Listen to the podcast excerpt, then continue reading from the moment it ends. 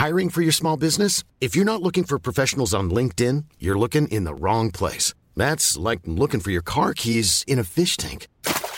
LinkedIn helps you hire professionals you can't find anywhere else, even those who aren't actively searching for a new job but might be open to the perfect role. In a given month, over 70% of LinkedIn users don't even visit other leading job sites. So start looking in the right place. With LinkedIn, you can hire professionals like a professional. Post your free job on linkedin.com slash people today.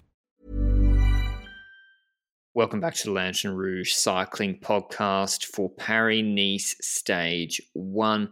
This show is presented, as always, by our show partner, Zwift. Here with Benji for one of the craziest finishes I've ever seen, and which is good because Paris a bit of a snooze last year, except for Roglic crashing. He's back. We have a stacked start list. The Yates brothers, Roglic, McNulty Almeida, both looking good. Haig, Vlasov, Quintana, Ion Izagirre. Big GC start list, stronger than Tirreno on average. The sprinter field, Jakobsen, Philipsen, Wout van Aert. I see Groenewegen. It's a stacked sprint start list as well. Uh, Sam Bennett, Bryan Coquard. And this first stage was perfectly designed. We have exposed crosswind potential sections. Maybe the wind wouldn't be strong enough from Mantes-la-Ville to Mantes-la-Ville. They have a bit of a local circuit, 160 Ks, and they finish with a hilly circuit. They have a 1200 meter, 6.5% Côte de Breuil Bois Robert climb. It crests 6K from the finish, and it was Operation Would Philipsen and Jakobsen get dropped by Bahrain for Colbrelli and Yumbo for Van Aert? And that was the, why it was a great design. And the crosswind, Benji, talk to me about them. Was, the, was it the wind or was it the teams not really committing to it that meant there was no splits today? It was a combination of the two, I'd say. We went to that crosswind section with three riders in front. Frison, Gougeard, and Fedorov, a break that formed with like 50k to go. But once we got there, we noticed that the peloton was slightly nervous. They know there's a crosswind section coming, something's about to go down. But we see, unlike what we usually see when it comes to the uh, crosswinds, that Quickstep is not well represented at the front. They've got a few riders, Jakobsen kind of with like one or two teammates max at that point in the race. And this is with like between like 30 and 20k to go that we're starting to notice that there's limited Quickstep riders. And the most notable team at the front was Jumbo, who was settling there with I think five riders in a row, already on the right side of the road, ready to do something. And it seemed like they were trying to do something. Rohan Dennis, who I usually could recognize in an Ineos but at Jumbo, it's so difficult to realize that he's at Jumbo. It's something that's unsettling about it. But hey, they were keeping the team at the front and so forth. And at a certain point, they were in that crosswind section, but it was split in two parts a smaller crosswind section, a portion between houses, and then a bigger crosswind section. The initial crosswind section ah, okay, fake news. Let's be honest about it. There's no way crosswinds can form in that, but it thinned out the peloton a bit because it wasn't necessarily one team that went all out on that section. Mike Teunissen went to the front towards the end of that though and tried to line it out a bit, and that worked. But it was really on the second part of the crosswinds where it really started being a thin line of a peloton, a very long, stretched out peloton. And as a consequence, all these riders like Quintana was trying to move up on the right side of the road quite quickly to make sure he's up there if splits happen, if splits occur, because only one rider needs to drop a wheel and a gap opens up and you've got an echelon happening. But those gaps did not open up, and that's what's intriguing about this because they're going towards a climb with a very long stretched out peloton, and I'm gonna throw it to you for uh, responding why that matters. Well, it seems obvious, but you forget, and it saw it with Neves in Gran Camino the other week. If you start the climb 150 meters behind the front of the peloton, you have to do the climb significantly quicker just to finish in the same time. And that's what Jumbo Visma did so brilliantly. They've brought an incredibly strong, balanced team, maybe a little bit light on climbing, but the rouleurs here, listen, they know they can. Roglic doesn't need that much help on Turini if he's safe and crash free by the base of Turini. They want to bring him there safely. And with Laporte, Teunissen, Van Aert, and Van Hooydonck and Dennis, that is just a ridiculous squad for the hills and flats and wind in Paris Nice.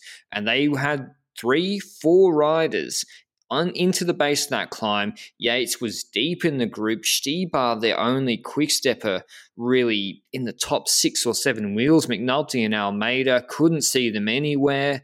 And Nathan Van Hooydonck just spanked it at the base of this 1200 meter climb. Like full cobbled classic style lead out, like they're launching on the Muur or something. Then this is after Teunissen had done an incredible job keeping them front. Then it's Laporte, the guy who is so punchy and in such good shape. He nearly won Kuurne from a break. He nearly won stage six of Paris last year up a 2K 6% climb against Roglic. He hits it, and we're seeing gaps. We see, I'm like, where's Fraile? Hayter was dropped before. Colbrelli was dropped before. Don't know what's going on with him. Danny Martinez and Yates are trying to close it in the win themselves. I'm like, where's Dylan Van Baarle? And we suddenly see there's three Jumbo riders when Van Aert takes over, literally going away on the climb with one quick stepper on their wheel. I don't know who lost the wheel. Stybar. Stybar? Yep. I don't know who lost the wheel, but with just and at that point, I, I don't even think Wout committed so quickly. I think the plan was to drop Jakobsen and Philipsen, Benji. Yeah. I don't think the plan was to ride away. I think so as well. Like perhaps there was a plan where someone could attack if a smaller group forms, but once you notice that you're three riders with one rider like Stybar, you're like, we might as well just keep going. Worst case scenario, we're sprinting against and on paper, two of the three riders that we have in that group beat Stybar in a sprint. So it's worth keeping up the tempo. And they like gradually started realizing that they were they were actually going to get away with this. And we noticed that the gap towards us, in the second part which is basically the fifth rider in the race at that point, was already quite significant. And from a helicopter shot, we slowly started seeing Jakobsen fall through that second group as well. And at the front, we saw that Stybar was also dropping from the three Jumbo riders, from Laporte, Wout, and Primoz Roglic. And when that happens, it's it's done deal. Team time trial. Jumbo was complaining that there's no team time trials in Grand Tours. They're making them themselves. I know, And before we get into maybe what was going on behind, a word from our show partners, Zwift, the online cycling platform that makes training fun. Tour of Watopia starts next week. Five stages of riding with five new routes, unlocks, and double XP. So your efforts help you level up twice as quickly. Perhaps with Yumbo's performance today, I don't need to be getting to six and a half watts per kilo FTP to stop Pogacar, like I said yesterday. Uh, but anyway, I'll still be getting on Zwift after this. Thanks to Zwift, as always, for supporting the podcast. But yeah, situation Stybar dropped, three Jumbo riders clear, 6K flat run in, and Yates got no one. And that's when we knew it was done because it's re- it's like a full changing of the guard. And it's been a transition where Ineos dominated the 20 teens, and maybe I'm overreacting. I probably am because there's a lot of COVID around, there's a lot of sickness around. But to see no Ineos domestiques on the front pacing for Yates was just eye opening. And I just didn't expect it, or Colbrelli not being there. And eventually, oh, Laporte couldn't pull. He was flat line, red lined. And this reminded me, Benji, of almost stage seven of the Tour 2020, where I'm like, pull Roglic, you're a truck, like we saw on Covadonga. and Roglic, when he starts pulling, it makes all the difference because he's going for GC now. Anyway, those three pull. What do you think they should do, Benji? You got Roglic maximum bonus seconds. The stage they were originally going for Van Aert, but Laporte – They've just signed, they want him to be a domestique in the classics, and he's never won a world tour race. What did you think Jumbo would or should do? I think that there's multiple pathways that they can do. Yes, if this race matters a lot for the team and for Roglic to win it, then you go for the bonus seconds. But let's be honest, winning Paris Nice, yeah, it's it's great, but it's not the end of the world for Roglic if it doesn't happen. So as a consequence, I think that gifting it to someone would be reasonable, knowing that you're gifting it to a rider that, as a consequence, is your domestique for the rest of your bloody lives at this point. Because, for example, gifting it to Wout didn't really make sense to me. Like, Wout was out of the picture for the victory 100%. So it was either bonus seconds for Roglic or gifting it to Laporte because that's how you get your domestiques to ride for you when it really matters. And therefore, I think in Paris they made the right choice, and that choice is Christophe Laporte takes his first World Tour win ahead of Roglic, with Roglic having taken away, justifiably, stage six from him in Paris last year, turns full circle. And it's funny, like, full leadership at Cofidis goes to Jumbo as a domestique, and he gets his first World Tour stage win in his first World Tour race for them, I think. Because yeah. Kuurne's not World Tour. I can't remember if he did Omloop or not. So nope. incredible for him. And the thing is, if Roglic doesn't crash out, he should walk this Paris. So he yeah. it doesn't matter if the lead is five minutes or five minutes four seconds or one minute one minute four seconds. It's whether he crashes out for me already. because Yumbo just look ridiculous, and I've actually never seen anything like this, Benji. Because 1994. I wasn't alive. No, I was alive, but I was one, so I wasn't yet, you know, conscious. I was about the same maturity. Still not, but Exactly. Okay. Still kind of half asleep. But have you ever seen anything like this? Well, it reminds me of that uh, that Tour de France stage where Froome and Sagan rode away towards the end of the stage. Kind of that same vibe. It's not the same kind of thing, but it's different teams. But it's the same kind of thing where it's a few riders that are riding away from a peloton in that sense. This time it was the peloton actually being completely done though. But a lesson learned for Gino Mäder today. If you want to win a Paris stage and Roglic in the race, go to Jumbo Visma at the end of the season. Here's the top 10. Laporte first, Roglic second, Van Aert third, then Latour, Pedersen, Girmay actually came top 10, sixth, then Garcia Cortina right, Philipsen, Senechal, Jakobsen got properly dropped from that group. Philipsen made that sort of second group.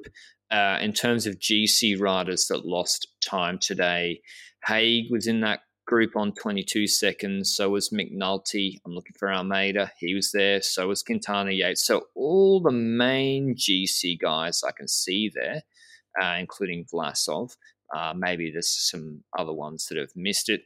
Then it was on two minutes. So he got he got spat. Jay Vine lost two minutes with uh, Van Hooydonck and Teunissen. And yeah, it was just all positioning into that final climb. In terms of GC, Roglic already has a 28 second lead on everybody on GC. We have in Paris Nice a TT on stage four. It's a rolly TT, 13 Ks.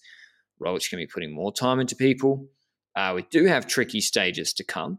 There's always tricky stages before we get to the sun in the south, but the main climb, we didn't end up doing a preview for this.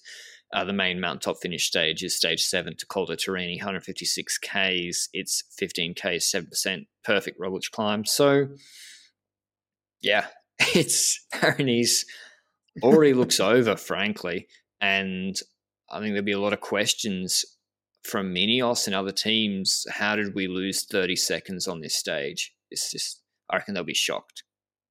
Yeah, I think so as well. And it's not like there's no competition here. That's the biggest thing. Like it's a good start It's not list. easy to ride away with three riders, including Laporte, on the last climb, knowing the start list that is here. So I think the key point in this race was stretching out the peloton before getting to the hill, causing splits to happen, and it making harder for other people to try and catch them. And I was kind of surprised that Quintana was a bit too far behind in that line and therefore wasn't able to bridge up again on the climb and so forth. But hey, that's what happened here. When it comes to uh, the upcoming stage, though, have you mentioned the parcours yet? No, I have not. Stage two, it's a flat stage. I'm trying to look. It's first south from Paris, uh, just south of Versailles to Orléans. 160 Ks. This should be a sprint. There's an uphill little drag to the finish. Uh, the only way this doesn't finish in a big bunch sprint is crosswinds, which, like, Canon, I don't. I don't think Ineos can try the crosswinds or Arkea Benji. Like, how, how are they going to drop Teunissen, Van Hooydonck, Laporte, Van Aert, and Roglic in the crosswinds? Do they at least try and hope Roglic? Because you saw something with Roglic today. Like, he still, those rouleurs are great, but he doesn't, keep their wheel all the time. Yeah.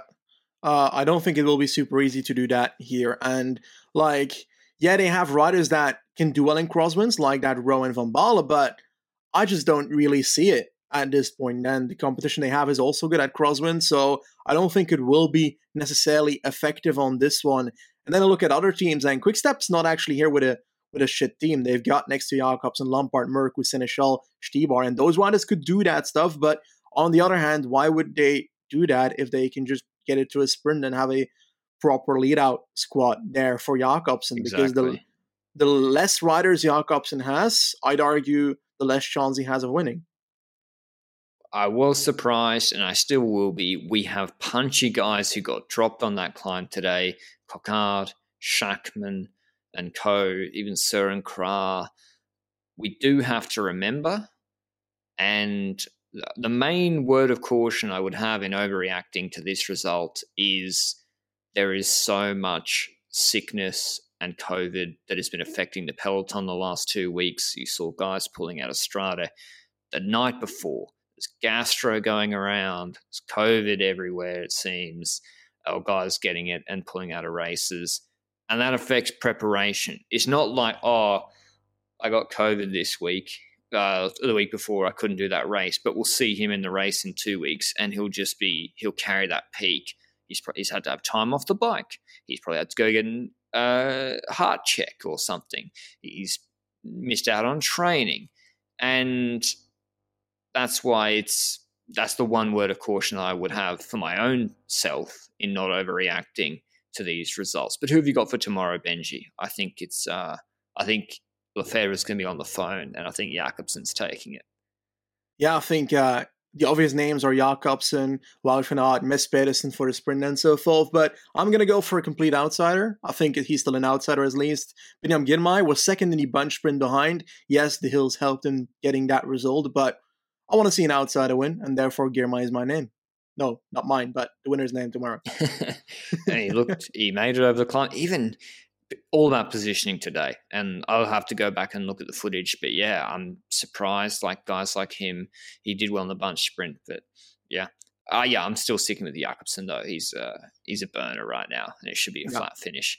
Otherwise, around the traps, we had the Gros Gros de Prix Jean Pierre Monseré, and it's a one-one race. It had Alpecin, Lotto, Arkea, Intermarché, and Quickstep, I just want to mention it mainly because Arnaud De Lie won again.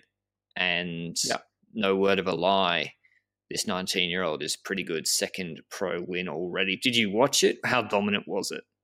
I watched the uh, the race and there was a split with about was it 20k to go or something where a group got away and there were quite a few uh, Lotto riders in there and Lotto basically gave him a perfect lead out and that perfect to the point where the riders in the wheel of the third Lotto rider, which was De Lie, was Van Lerberghe and Ethan Vernon. Van Lerberghe doing lead out for Ethan Vernon, and Van Lerberghe launched and Ethan Vernon just imploded in in the wheel of those Lotto riders. So completely uh not working against uh the lead there. But quite surprising to me is that we've seen the Bond sprint very well this season so far, getting third in Samyn, second here. Same story with Hofstetter, who is here for the points. Let's be honest about it. Getting a second in Samyn and Alfred in this race. He's definitely doing it for Arkea, just like De Lie is doing it for Lotto at the moment. Do you think that Arnaud De Lie can be a key to Lotto to make it relatively close in those points? And let's say with him, uh, with Caleb Ewan, if he wins Milano San Remo,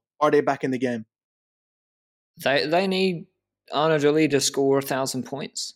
They they do not not a point less, and he's already on 270 in the start of March, which is incredible. And the problem with their squad was they can't send Ewan to all these races, and they were relying heavily on him to step up, Arnaud De Lie, and he's already doing it. Like even 10th at Le Samyn, maybe hmm. well, a little bit more than that, but yeah. The problem is they only gained five points today on Arkea because Arkea had De Bondt, no, sorry, Hofstetter in third. He took 70.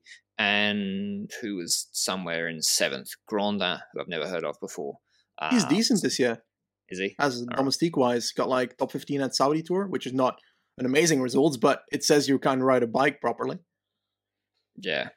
So yeah, they rely on Lee. Can he can he win a Schelde Prijs if Ewan yeah. doesn't do it? Difficult, what do you huh? see? Depends on the competition.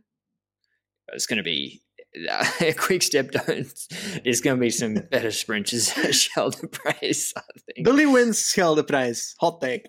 I think De Bondt will go to the tour this year for Alpecin. I think he'll be second last man. He didn't, from memory, go to the tour last year. I don't know if he had a crash or something. He did the Giro. I think he'll do the tour, and there'll be Rickaert, De Bondt, Thor Philipsen, and it will be an absurd last tour. And Merlier? And no, Van der Not sending Merlier. He's out. okay. He's gone. anyway, stay tuned for our coverage of both Paris and Tirreno Adriatico, which starts tomorrow. It's Pogacar against Jonas at Tirreno. I haven't heard. Oh, and Evenepoel, sorry. And Al, Alaphilippe and Cavendish are also there for Quick Step. I haven't heard how Pogacar's recovered from his crash in Strada and the huge effort, but the first stage, they're actually reversed the they're not doing the San Benedetto del Tronto TT. That's actually a road stage on stage seven. The first stage in Lido di Cama, Camo, Camaiore, which was a yeah. sprint last year won by Aert against Ewan. It's a flat TT, and so we'll be seeing Evenepoel, Ka- Ganna. Ganna. Yep. Ganna. He's pretty good at these, but he's not the favourite. Evenepoel's the favourite. Do you agree on the betting? It's so difficult, you know, because Ganna can underperform at some point in the season, as we've seen a few times before. But I'm gonna go for Evenepoel for this one, and I have no reason why. Yeah, he looks his Algarve TT was obscene. Uh, but GC wise, there's no mountaintop finish. There is a hard 6k, 9.5% climb that they do twice on the, I think, the sixth stage. Pogacar will still be the favourite. We'll be seeing what Jonas can do with Bouwman and Kuss to help him in the mountains. Wouldn't be surprised to see Edoardo Affini in the top three of the TT tomorrow. The sprint field is a little light compared to uh, Paris but we have UNV Cav, so that's worth watching as well. So a big week of two of the most prestigious one week stage races on the calendar with pretty much everybody here at either of the two races out of the top guys in the world. So very happy to see that. What about Padun Benji? You reckon he can top three t- uh, the GC? I think he can. Nah, it's a one week race, but mm, it's possible. I think it's possible. And next to that, when it comes to the sprints, I think Kooij showed in the OE tour that he can podium one the sprint, and if they get it right with the squad, which I'm not sure necessarily he has much support there, then I would dare to say that he can again podium it because winning without the lead out that he doesn't really have here is going to be difficult. Yeah, but it should be a little bit easier to at least get into yeah. competitive position than UAE, if not yeah. necessarily winning. But we hope you enjoyed this recap. Double header tomorrow, which we can't wait for. Busy week for us. Thanks to Zwift, as always, for supporting the show. No Tuesday night group ride. We're waiting till Milano San Remo. We'll do a watch along Zwift LRCP group ride then. More details to follow on our Twitter at Lanterne Rouge CP. Ciao. Mom deserves the best, and there's no better place to shop for Mother's Day than Whole Foods Market. They're your destination for unbeatable savings, from premium gifts to show-stopping flowers and irresistible desserts. Start by saving 33% with Prime on all body care and candles. Then get a 15-stem bunch of tulips for just $9.99 each with Prime. Round out Mom's menu with festive rosé, irresistible berry chantilly cake, and more special treats. Come celebrate Mother's Day at Whole Foods Market